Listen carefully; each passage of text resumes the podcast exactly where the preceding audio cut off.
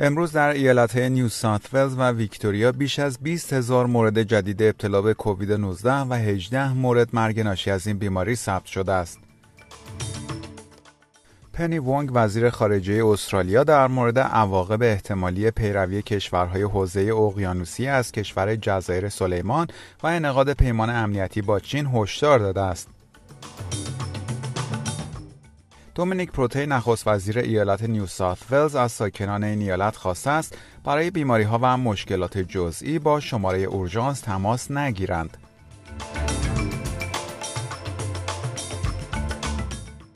درود بر شما شنوندگان گرامی این پادکست خبری امروز جمعه 27 می 2022 رادیو SBS فارسی است که من مهدی قلی زاده اون رو تقدیم حضورتون می‌کنم. امروز در ایالتهای نیو ساوت ولز و ویکتوریا بیش از 20 هزار مورد جدید ابتلا به کووید 19 و 18 مورد مرگ ناشی از این بیماری ثبت شده است.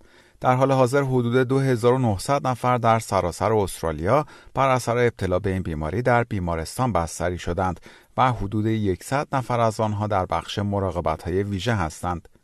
و خبر بعدی پنی وانگ وزیر خارجه استرالیا امروز در دومین روز از سفر خود به فیجی در مورد عواقب احتمالی پیروی کشورهای حوزه اقیانوسیه از کشور جزایر سلیمان و انعقاد پیمان امنیتی با چین هشدار داد. سناتور وانگ در دیدار با نخست وزیر فیجی گفت استرالیا می‌خواهد شریکی باشد که کشورهای اقیانوسیه انتخاب می کنند.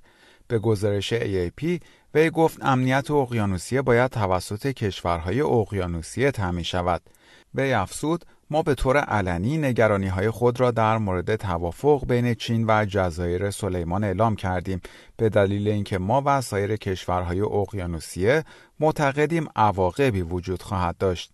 و خبر پایانی پادکست خبری امروز دومینیک پروته نخست وزیر ایالت نیو ساوت ولز از ساکنان این ایالت خواسته است برای بیماری ها و مشکلات جزئی با شماره اورژانس تماس نگیرند. وی گفت اگر یک مورد اضطراری وجود ندارد لطفا با شماره تلفن 30 تماس نگیرید. وی اظهار داشت کارکنان اورژانس در شرایطی مانند یک بحران مداوم فعالیت می کنند